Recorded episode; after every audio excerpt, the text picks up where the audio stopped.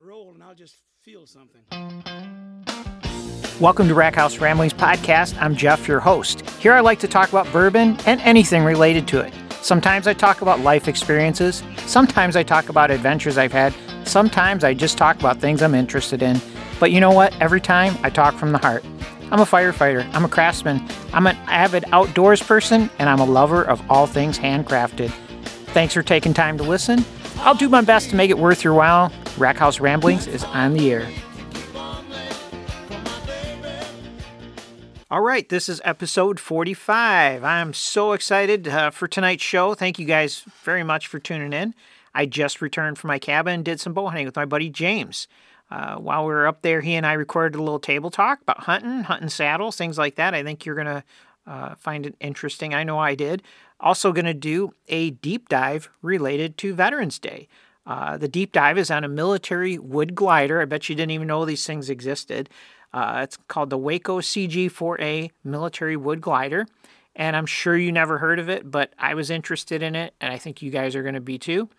Um, also, take note of the transition music. I know uh, that's one of my favorite things about this show is doing the editing and putting in the cool tunes. Um, with the Rolling Stones in town this week, I picked a few of my favorites from the Rolling Stones. So check it out. And uh, before we go any further, let's talk about bourbon. After all, this is Rack House Ramblings, and we're about bourbon here. And uh, what I got in mind is a bottle I've had on the shelf for probably a few months now. Um, I've been kind of dying to open it up. But I had to wait for uh, the right time, right? So let's welcome to the stage, ladies and gentlemen, Yellowstone Select Kentucky Straight Bourbon Whiskey. That's right. I said Yellowstone, right? You guys get the tie in? Yellowstone just came back, right? New season of Yellowstone. I watched it. Holy shit, was it violent! I could not turn away. It was so good, so intense. Two thumbs up. Um, I know there's a bunch of Yellowstone fans out there. Maybe we should do do a, a little episode about uh, uh, Yellowstone, right? It's so cool. That what a great show. So anyway, here I have in front of me um, bottle of Yellowstone bourbon. Um, I did it uh, because of the season premiere, of course, right? Uh, it's distilled by uh, a company called Limestone Branch Distillers in Lebanon, Kentucky. And while I've got, let's walk around this bottle. You guys like that? I'll read you right on the label here that says uh, seventh generation family distillers, 93 proof. If you go upwards towards the neck, the bottle is almost branded with that Y from the Yellowstone uh, Ranch that you see on TV. Pretty cool. It says Yellowstone whiskey since 1872. And uh, let's see what else we got here. Let me look at my notes. Sorry about that, guys. I know it gets loud. Believe it or not, I write a script for every show. So if we spin the bottle around the back, it says there's a statement on the back. In 2010, my family and I founded Limestone Branch Distillery with the intention of crafting only the finest whiskey and the dream of restoring the Yellowstone brand to its former glory. In the spring of 2015, over a century after our great grandfather M.C. Beam sold his distillery to Yellowstone, that dream came true. To celebrate family reunion of sorts, we bring you Yellowstone Select Kentucky Straight Bourbon Whiskey. To the nose, it's spicy with hints of citrus and oak, and on the tongue, it's spicy rye with soft cherries fading to smoked caramel, and a memorable finish, rich with brown sugar and Kentucky tradition. Enjoy from Stephen Beam, Stephen B. Beam, the president and distiller. So once again, the Beam family uh, reaches far and wide in the bourbon industry. So that's kind of cool. It was a mouthful, wasn't it? So anyway, let's have a taste here. I'm going to try and open this bottle, see what we got. If I can get through the packaging. Come on now. There it is. It's got a foil wrapper around the neck and a cork to it. There we go. That was no sound effect. That was the real deal.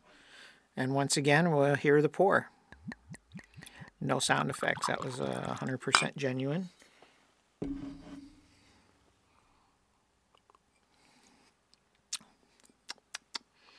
Wow, it's very light. Very, uh, hmm.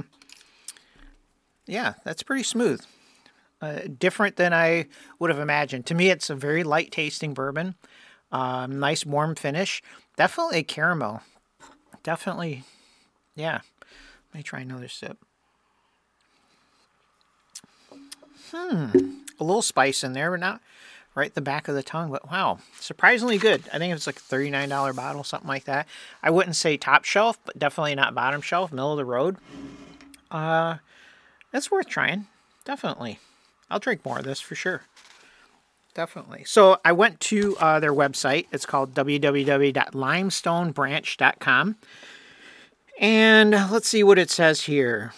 A delicate fusion of flavors from seventh generation distillers. The straight bourbon features a hand picked blend of four and seven year bourbons for an exclusive old fashioned whiskey that honors its deep family origins. So they're telling us that the uh, the bourbon that we're drinking is a blend of four year old and seven year old. Very unique, very good. Uh, says here tasting notes. The nose is rye spice with soft, leathered cherries. Uh, the palate is smoked caramel, and the finish is smoky oak and brown sugar. I've never heard of leathered cherries, but they have it on their website. So there you go, Yellowstone bourbon. Um, when you go to their website, one of the things you're going to see also is that the 1872 on the label is in honor of the year that uh, Yellowstone was made a national park, our first national park. And they also donate uh, money to the uh, National Parks Conservation Fund for every, uh, I think it says every bottle sold, something like that. They donate money to Yellowstone National Park. So you guys know that's kind of close to my heart. So we can support them and buy some Yellowstone bourbon. Pretty cool, huh? So that being said, let's get the show started. Got a few things to talk about. Rack House Ramblings, episode 45. We're on the air, laying it down. Stay right there. One, two, one, two.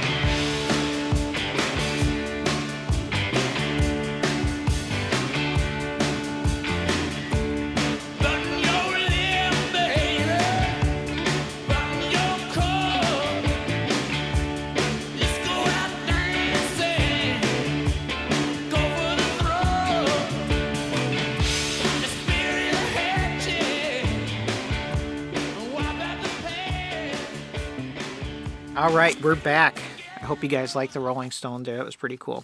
Um, in this segment, I wanted to uh, do something in honor of Veterans Day to uh, our friends out there uh, that are serving and who have served. Thank you guys very much for your service. Gary, you, are my veteran that I know. Um, thank you guys, uh, brothers and sisters that served our country. Uh, with that in mind, I did a deep dive on something that was kind of interesting to me from the past. And I'd seen one of these things in years and years ago, before at the Yankee Air Museum, before it burned down, they were working on a restoration of something that uh, caught my eye, and it was a wooden uh, glider. the The framework and everything is made out of wood, and then they wrap it with fabric. It was called the Waco CG4A. CG stands for Cargo Glider. Um, in 1942, the Waco Aircraft Company began designing a lightweight wood glider for the military.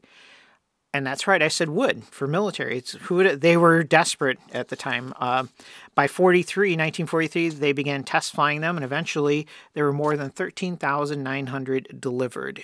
Uh, according to Wikipedia, it was a fabric covered glider made of wood and metal, could carry 13 fully equipped troops. So when you think of a fully equipped trooper, you're thinking of a backpack, you're thinking of a weapon, you're thinking of extra cartridges, ammo, MREs, everything they need to stay in the field.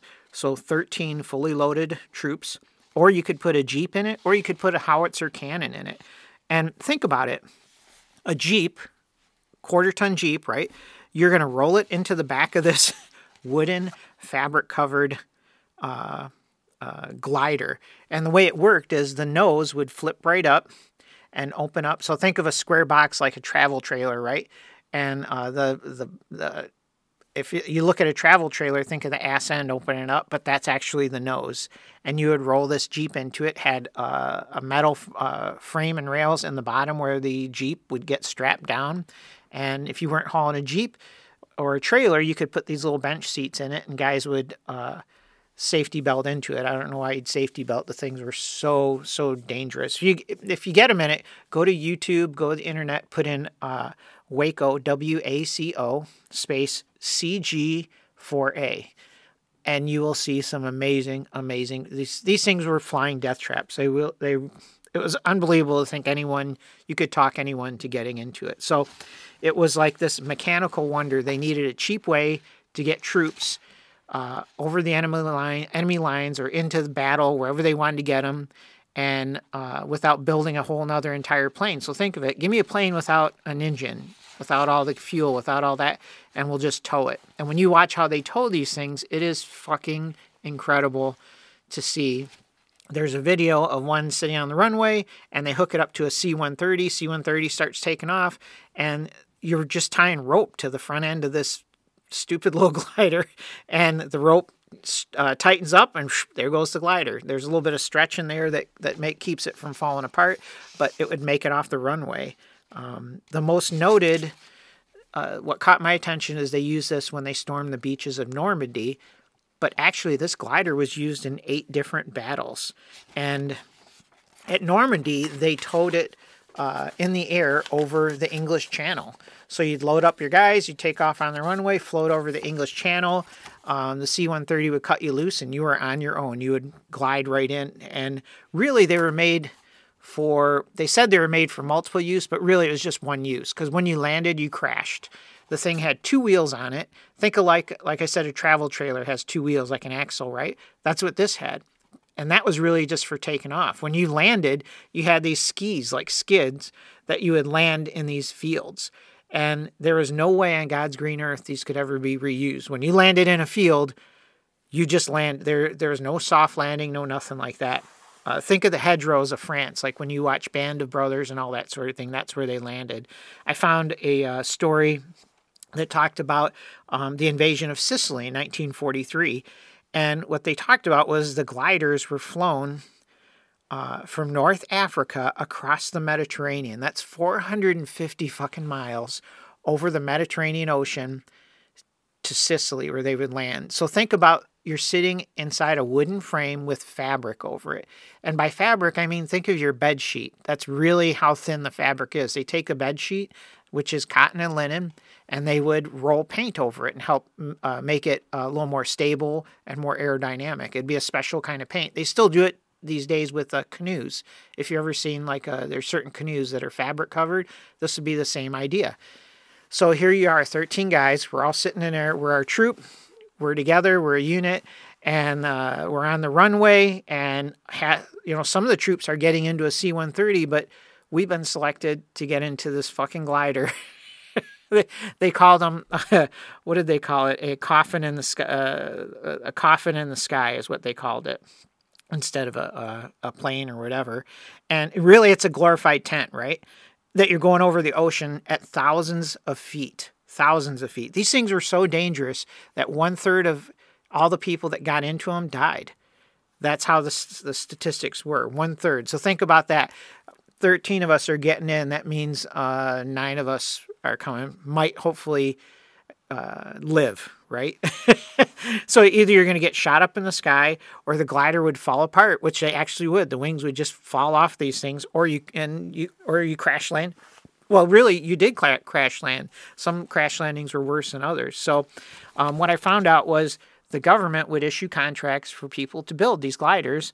And looking on Wikipedia, I want to say there's eight or 10 companies. I'm going off of uh, memory right now. But um, the, the biggest manufacturer was Ford Motor Company right here in the state of Michigan. They manufactured these in the Upper Peninsula in Kingsford, Michigan, at a plant that was made uh, originally. They converted it. The plant was making um, wood sided station wagons. So Henry Ford converted it uh, into making these uh, gliders. And the first 1,000 of them they would make them and there'd be a military inspector there. He'd give them the thumbs up. Okay, this is good. They would disassemble it, put it into a crate, load it onto a train, and ship it across the country. Well, to get more efficient, um, Henry Ford said, you know what, we're going to clear, build a road from our factory to the closest airport, and they're going to fly out. And sure as shit, they towed them right with another plane and flew them across the country to their final destinations, wherever they were going to go. From northern Michigan, imagine that. So uh, they said that uh, the Ford Motor Company made 4,190 of these. And then when they were really rolling, they were able to make, uh, I think I said eight of them. a day or eight an hour, something like that. And they'd run 24 hour shifts. These uh, they were made out of wood, metal, fabric. Uh, it was pretty crazy, pretty crazy. I was just fascinated by it. Um, you can see they have a, one on display in Michigan at a uh, there's a museum in Iron Mountain, and you can go check it out on this webpage called exploringthenorth.com. And really, it's a mining museum, but this town was so proud of what they did, they restored one of these and have it in their mining museum. No shit. There's one in Kalamazoo too, uh, at the Kazu uh, Museum. So, uh, what else do I got for you guys? I think that's about it. Go check it out. It's really, really interesting. Wikipedia has a good article on it, the Waco CG4A, and go on YouTube. Has some really good footage of these things flying. They even have the training video from the military, the original one from 42 or 43. It shows how to lift the nose up, how to load a uh, a Jeep, how to load the seats, all those sorts of things. And when you see how janky this thing looks, you'll just shake your head to think that guys would actually uh, uh, risk their lives uh, gliding in these things. It was un- unbelievable. Whoever had the idea and somebody said, "Oh, that's a great idea. Let's go with it," it should be uh, should be shot really. But anyway. Um, happy Veterans Day. That was my little deep dive on a wood military glider. Go check it out. Uh, Rackhouse Rangs will be right back. Got a few more things to talk about. Stay right there.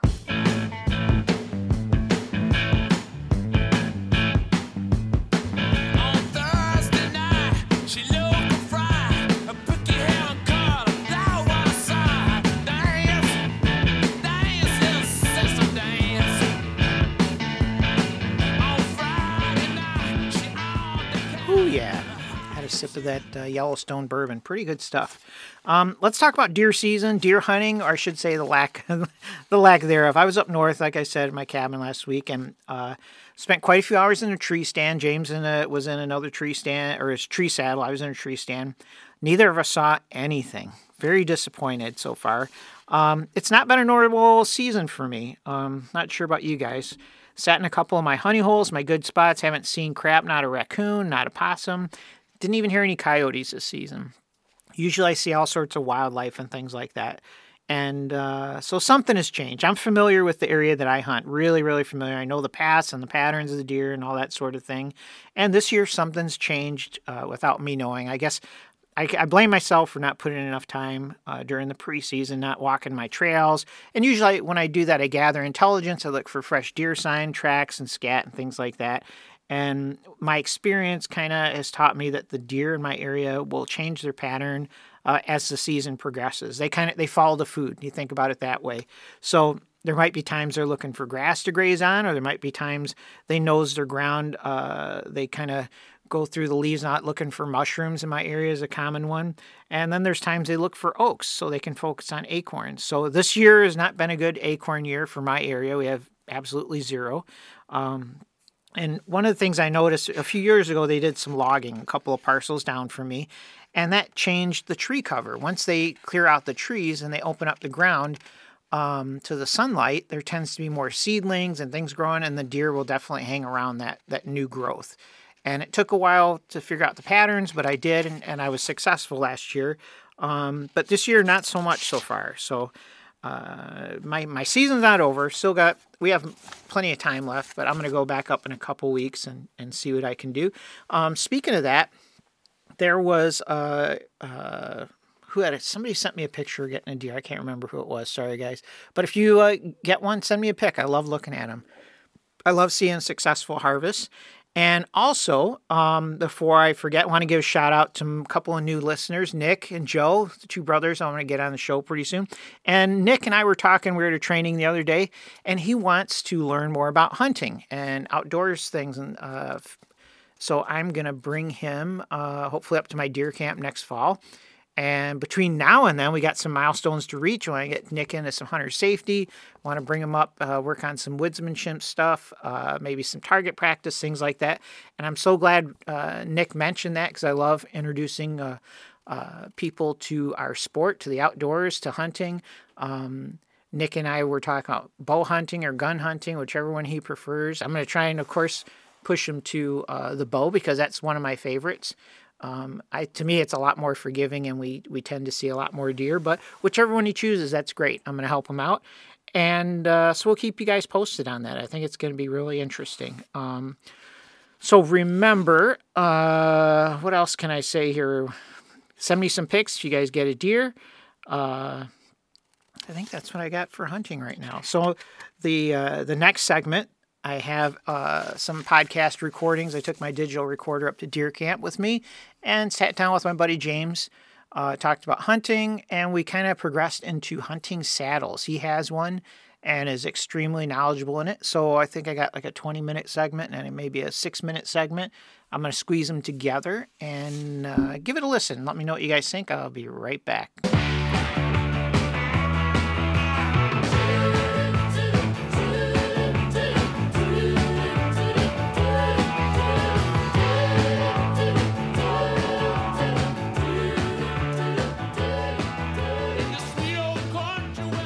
And we're recording.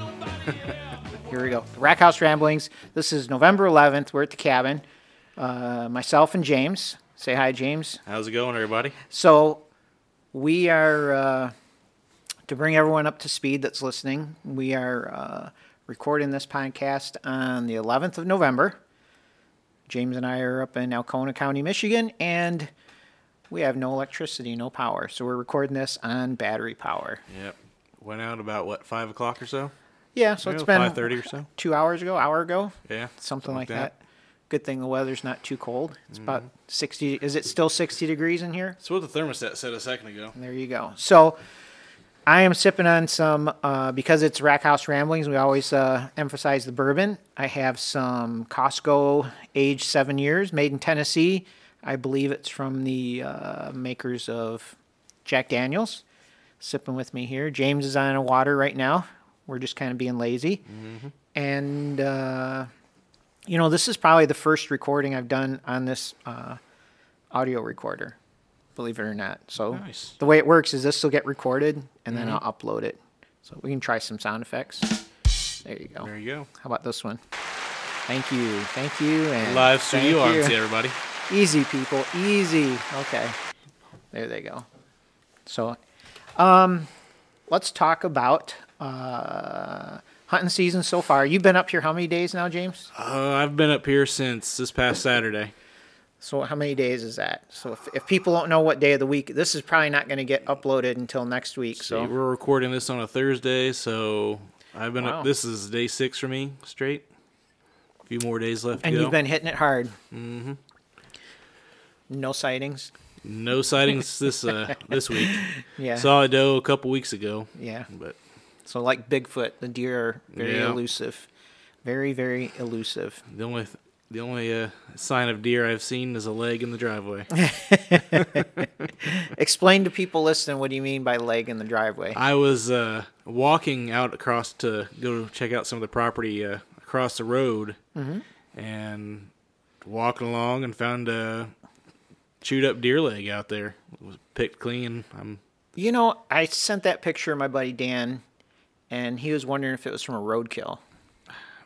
it's possible. I didn't see any roadkills. I haven't. out I there. haven't either. No, I haven't either. So anyway, there was a deer leg. A r- hind was it a hind leg? You think or front leg? Uh, not enough to tell to go yeah, off of. it had a hoof. yeah, it had a hoof. it was picked pretty clean. yeah, So, could have been a coyote too. You Yeah. never know. Coyote, bear, who knows? yep. Seen a few bears on the cameras. So, Yep, they're definitely around here. So normally, November 11th, we see more uh, rut activity in our area, and we haven't seen crap. Haven't seen. Uh, I think I found one scrape. You might have found one scrape. Uh, normally, there are phew, at least a dozen around. yeah. Signs been pretty minimal. Yep. So our weather's been uh, 50s, upper 40s sometimes, right? Mm-hmm. 30s in the morning. You had Sunday was almost 70 degrees. 70. So the, the weather has been all over the map.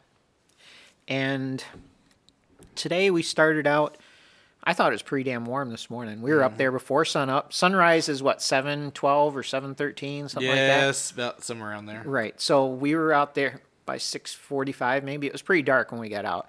And I'll tell you I was sweating my ass off. I had one too many layers on. We sat till what almost nine o'clock. Yeah. Didn't see anything. Came down today and worked on a elevated blind. Got that wrapped up about what noon, one o'clock. Mm-hmm. And then went and uh, hunted another part of National Forest here, uh, here on Manistee National Forest, just down the road, and uh, looked like very promising spot. Mm-hmm. We were on a ridge overlooking a nice, uh, what would you call that area? It was just a It was a stream. creek area. Yeah, a nice creek. That creek kept flowing. I swear I had to pee three times. I That's kept what I was that thinking, water. too. I, every time I hear that water flowing, it's like, holy smokes, I'm number three. But we were overlooking, we were kind of on an elevated ridge, overlooking this mm. stream. Kind of, I wouldn't say swampy area, but No, it was it was a lot of tall brush with some with Yeah. some thickets in there. Probably some Yep. pretty good bedding area. and then it almost was like uh, you were sitting over a draw, like a finger that kind of went down into that Yep. area. And I went a little further than you, and I was sitting over the same thing, a draw that would it was like a couple natural funnels that led up from there. And we sat for a few hours, probably what three and a half hours, maybe. Yeah, it was probably 1.30 or so when we were both up in the trees, Yep. and then sat till What four four thirty or so. Yeah, and didn't see anything, but man, was it windy. Mm-hmm. Uh, we did see another hunter setting up just down the as we pulled in the first driveway, so they're getting ready for opening day. And in this area, if you don't have a cabin, it is common to park your uh, RV and your tent and all that, Yep. and just set up your deer camp on national forest property, right? Yeah, this guy had a big old wall tent setting up. We were originally going to a spot that I had uh, scouted out a little bit during spring turkey season. I found some promising spots, but then we got there and the guy was setting up, so Mm-hmm. Yeah, we, we was- decided to give him a space. Yep. So we went a little bit further down and found a good spot, but no, uh, no luck. So here we are, sitting in the cabin tonight in the dark by battery powered light with battery powered uh, podcast. and check our connections. I hear a little bit of buzzing in here. Do you hear that? There's a little bit. somewhere. Usually it's a bad connection. But anyway, so what else we want to talk about? Uh, lack of deer sign that we're seeing in our area. We know there are deer here. We know we've had them on camera. It's just that within walking distance, we haven't seen any rut activity. So we either have to go further, deeper into the woods, or something's got to give. I know I've seen some uh, back on the southwest corner, like you know that big clearing is going out towards the uh, on the two track. Yeah. Yep. I did see some signs of bedding in that area too earlier in the week. So mm-hmm. That's that's a common betting here, you know. So we'll see. They got to be around here. I figured we'd see something moving around today, but tomorrow tomorrow's going to be a new day. Mm-hmm. We'll have to try something different, you know. Um, I did see a couple flocks of turkey yesterday afternoon. That's was a good cool. sign. That's a good sign too. If turkeys feel safe, the deer feel safe. Yeah, So you know you were sure. kind of worrying about predators, right? If the turkey are safe, that means you know, Yeah, that's what I was thinking when I saw them too. yeah. How about any uh any tactics you've been using? Just playing the wind, trying to find trying to find some fresh sign to set up on. Yeah, you know, one of the things I wanted to talk about was your um, hunting setup. So I use a Summit Viper climber, Yep. the SD, and I really like my climbing stand. And you've transitioned because you started out with the same thing. Yep. I still have it. You you had a couple of transitions. So maybe explain to people.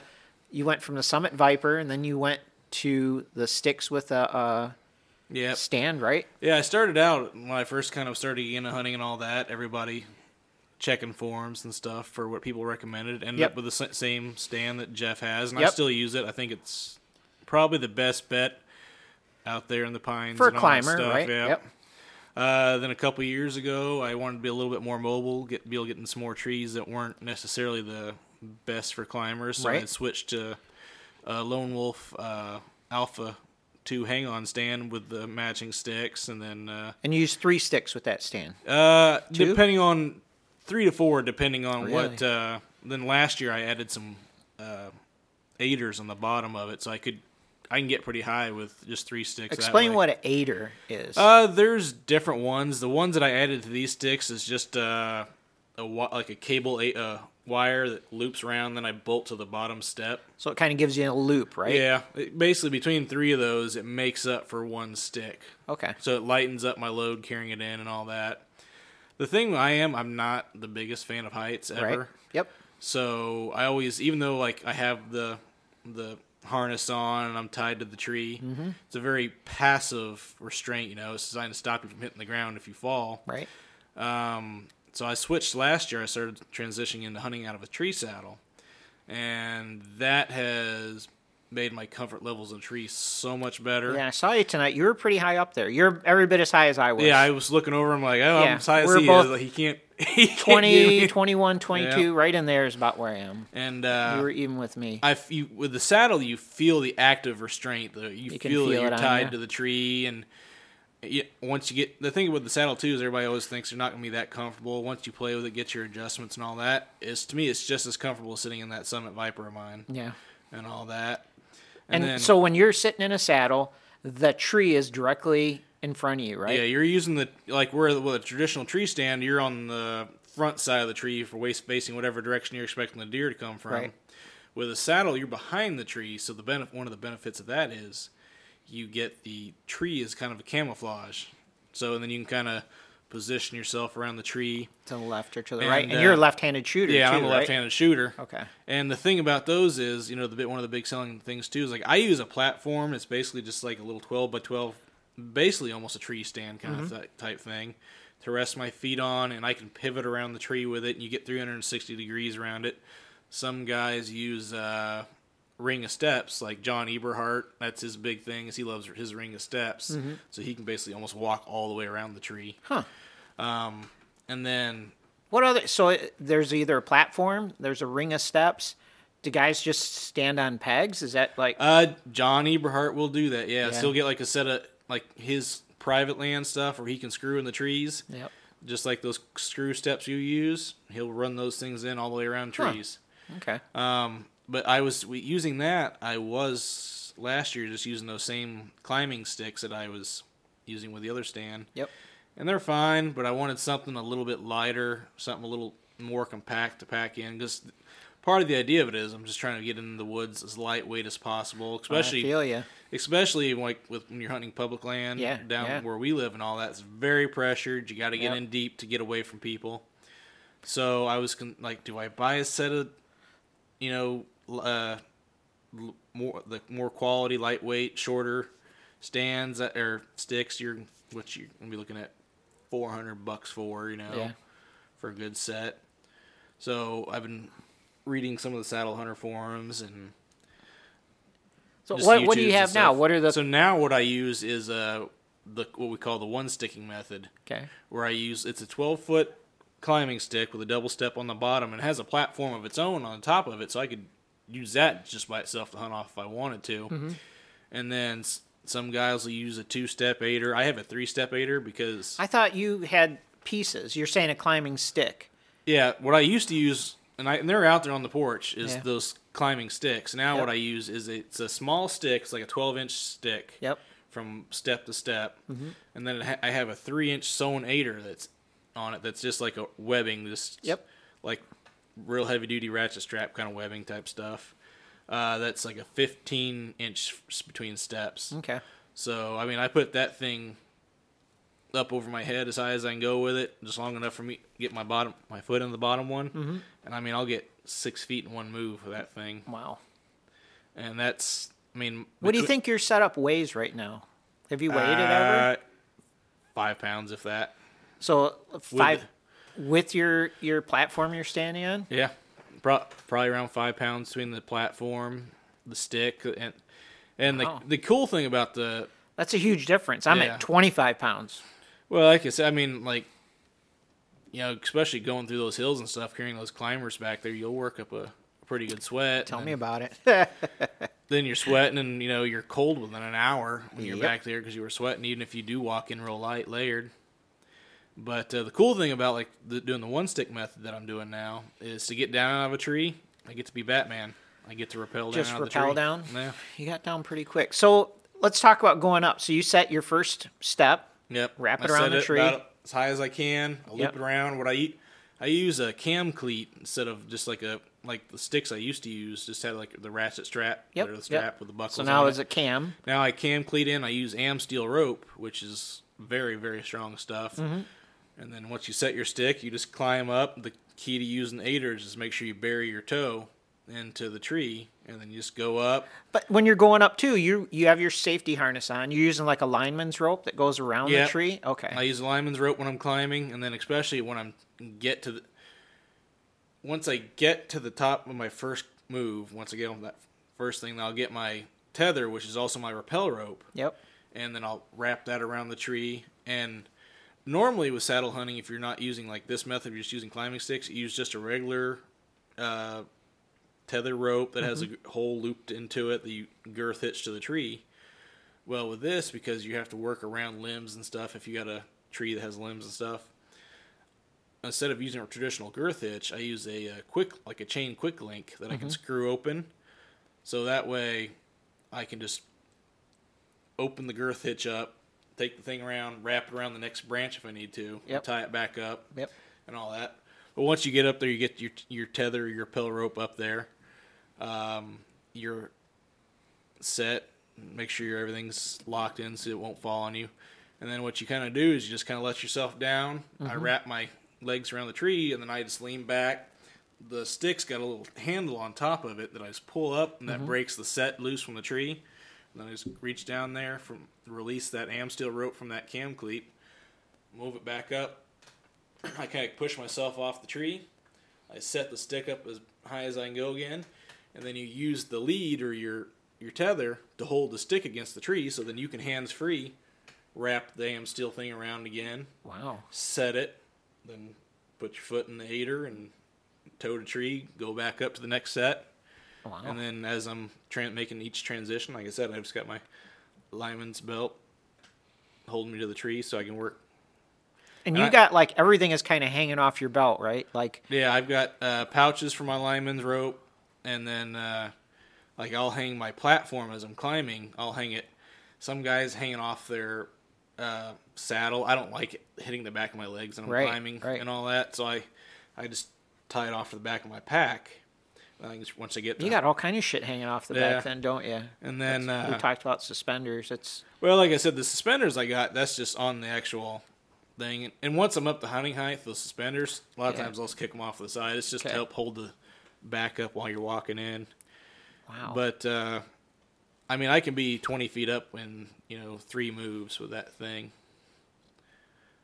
So. it looks. It sounds. It all sounds really complicated to me. It, it sounds complicated, and that's what I thought at first. Yeah. Like I, when I was first researching ideas on how to do this and how to get lightened up, it's not the way I was going. yeah. But then I watched uh, another gentleman that's here in Michigan, uh, Greg Staggs. He has a YouTube channel called Staggs in the Wild.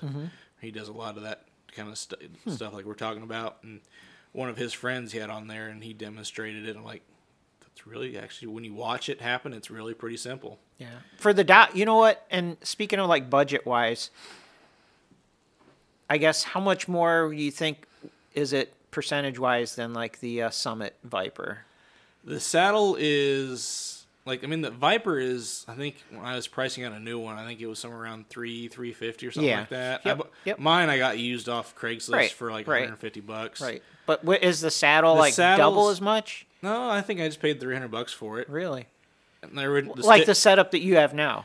uh, the, The setup I ha- saddle, the stick, the I've pieced some. St- I've pieced stuff together. Like I've changed some of my patch my pouches out because now instead of using this the dump pouch, like I use, I, right, I use a dump pouch for my lineman's belt, and I used to use a dump pouch for my uh, tether and stuff on the other side.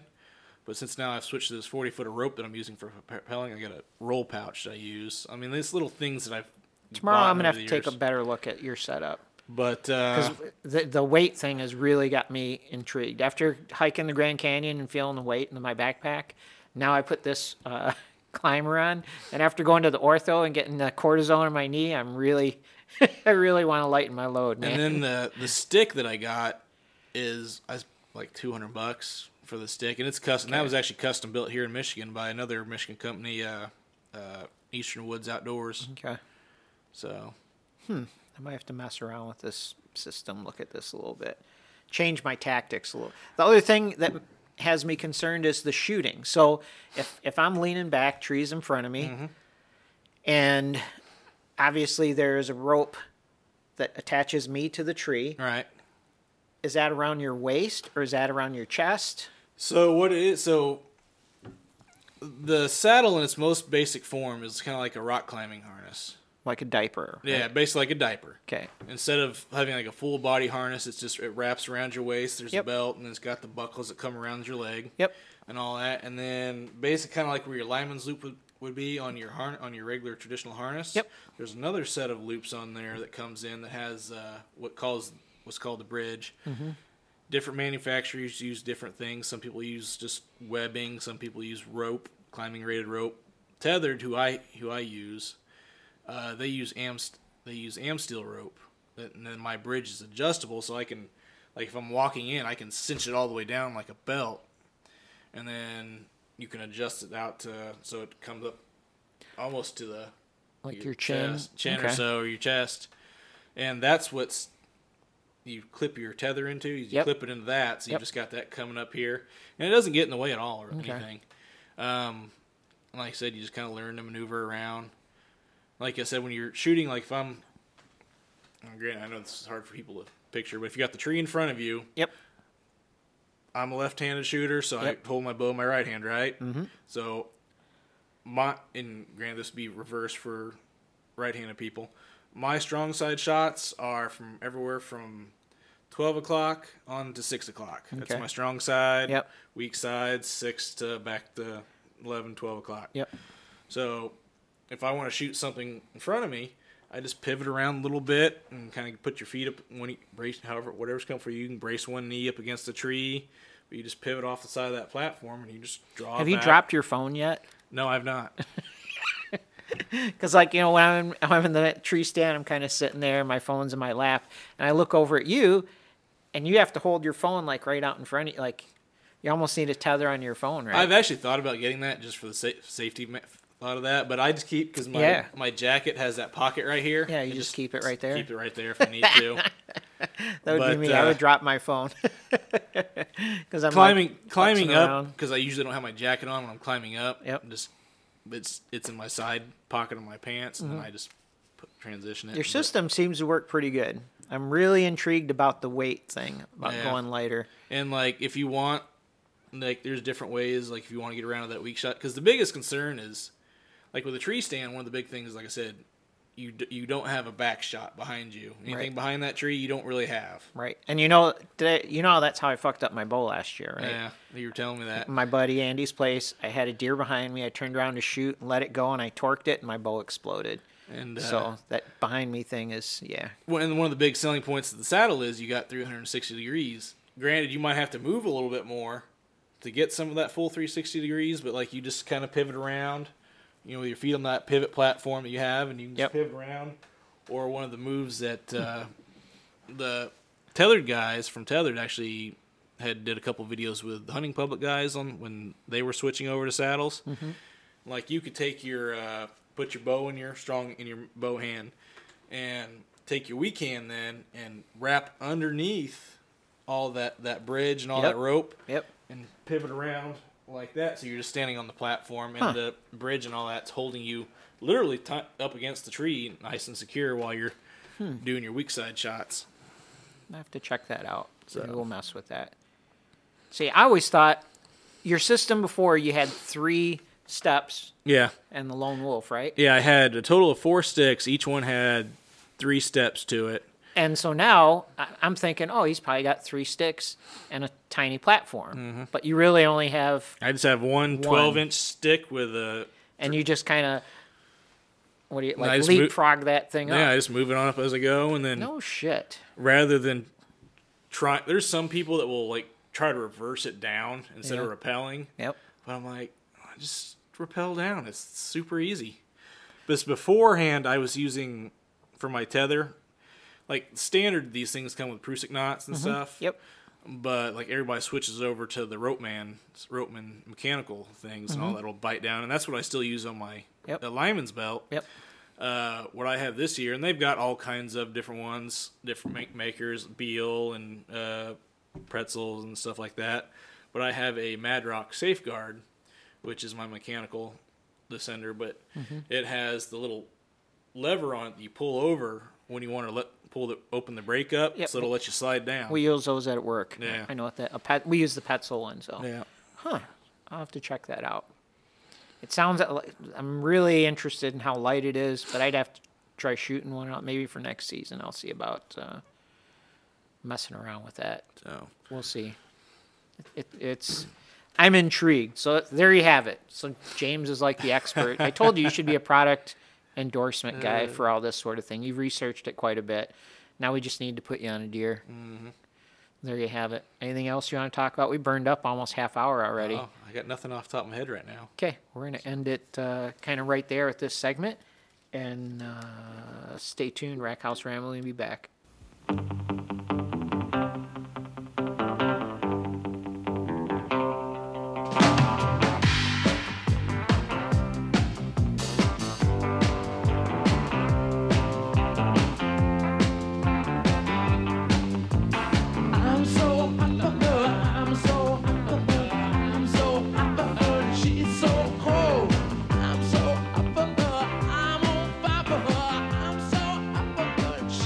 Okay, we're back. It is the morning of the 12th. It is 5:53 a.m. James is with me again, and uh, a little morning preview of what's to come for today. Today is Friday, right? Yep, Friday. So while we are sitting here having coffee, I looked up the uh, what do you call it? The solar lunar moon phase or some bullshit like that. I have no idea what that means. I don't know if it works or I anything. don't know. I mean, if you Today's supposed to be a piss poor day. if you follow the actual like the color deer studies and stuff, Mm-hmm. they claim that the moon f- that makes no difference. So It makes no difference. Then why do they sell the app, you think? because people buy it, for like fishing, for hunting, all that sort of thing. I've got two of them free ones on my phone, but but you you talk to guys that you know been hunting all their life and they'll swear up and down that it makes a difference. So, oh shit. But We're going to find out today. So the forecast this morning is what 36 degrees or something? yeah, it was about 36, 38 when I was outside. It is perfectly clear out. You can see stars from as far as you can see. The sky's full of them. So there's no moon out, right? Um, what else are we going to talk about? Uh, you're going to sit up front, and I'm going to sit somewhere in the back. I'm not sure yet. Yesterday morning, I went out and marked a spot using my Onyx. No, okay. So speaking of that, Onyx is one of the apps I use. I think you have it too, right? Yep. there's all these different mapping apps, and they all start with Google, Google Maps, Yeah, right? They're all yeah. kind of like an overlay to Google Maps. Some are better than others. So I have on my phone right now Onyx, HuntWise, not HuntWise, Base Map, and uh, what's the other one I got? Hunt Stand. Mm-hmm. I like Hunt Stand because it gives me a wind direction right on my overlay. The more I use Onyx, the more I'm disillusioned by. Well, like I said, like I said before, I think Onyx was originally kind of made with the Western hunter in mind, yeah. whereas like Hunt Stand Mm-hmm. was made with the whitetail guy in mind. Yeah, I'm noticing that. I, I'm almost ready to buy hunt stand. Like that's why I was looking to cancel my Onyx. Because that's like uh, like you listen like uh, some of the different hunting podcasts, like Mark Kenyon, you know, he pushes Onyx and Mm-hmm. all that. But then like one of his uh, partners, at uh, Dan Johnson, that also has a separate podcast these days. That he's but he started doing the podcast with Mark. Mm-hmm. He's a hunt stand guy, Hmm. so yeah, I think I don't know. Hunt stand is very usable, very user friendly, I should say. And the other one, um, Base Map, is one I like too. It has a lot of good settings on it, but yeah. So even that one tells me wind direction, tells me I can change from wind direction. To, I mean, look at that shit. Mm-hmm. That's way better than Onyx. Onyx does that stuff too. It's just harder to find it all. Yeah. That's just what I need. Harder to find. Yeah. Fuck that. And then even look, it tells me my barometer setting, like what the weather's gonna be. I don't know. I'm gonna be messing with that today. Barometric pressure, twenty nine point seven. Wow. Looks pretty damn clear. I've been wanting to. I play with Hunt Stand a little bit, Mm-hmm. and uh, but they don't have a trial thing, and I just can't bring myself to pay for it if I haven't tried it yet. yeah. I I might be uh oh you know what? so you might be our test pig. Test. so like hunt stand i'm using it it's free but it won't let me use all the feet won't let me unlock the features till you sign up for it Exactly, it's yeah. 30 bucks a year i don't know i think i pay $15 a year for onyx does that sound right 14.99 I have mine broken down on my Onyx. I don't know if it's an iPhone thing or something they normally do. Uh, it breaks it down to like fif- fourteen or fifteen dollars a month, Yeah, and then I just turn it off on the months that I'm not out hunting, doing stuff. that's what I got to do. Just plain turn it off. So, anyway, there you have it. It is 5:53 in the morning. We can get dressed, get ready to go. Hopefully today's the day, right? That's right. Cross our fingers that we can hang something Let's- from the buck pole today. Let those arrows fly. Yeah. All right. we're gonna wrap it up. I'm gonna give you my outro music, and we're gonna get out of here. Here it goes.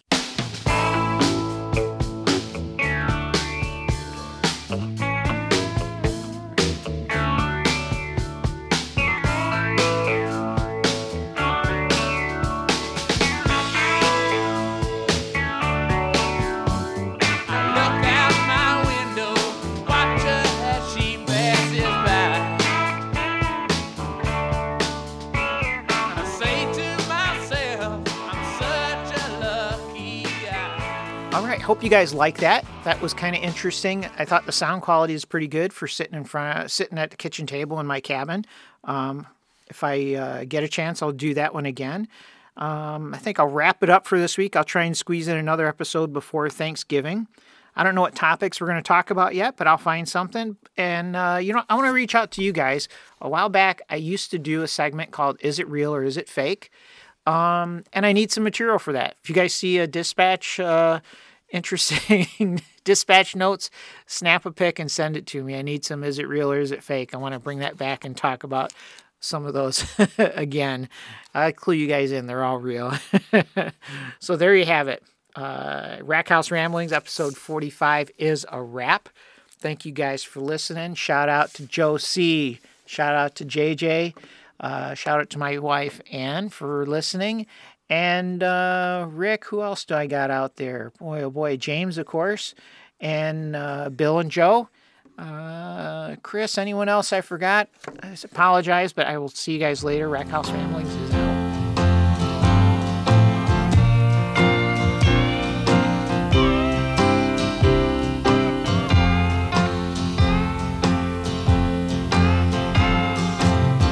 I was driving early Sunday morning through Bakersfield, listening to gospel music on the colored radio station.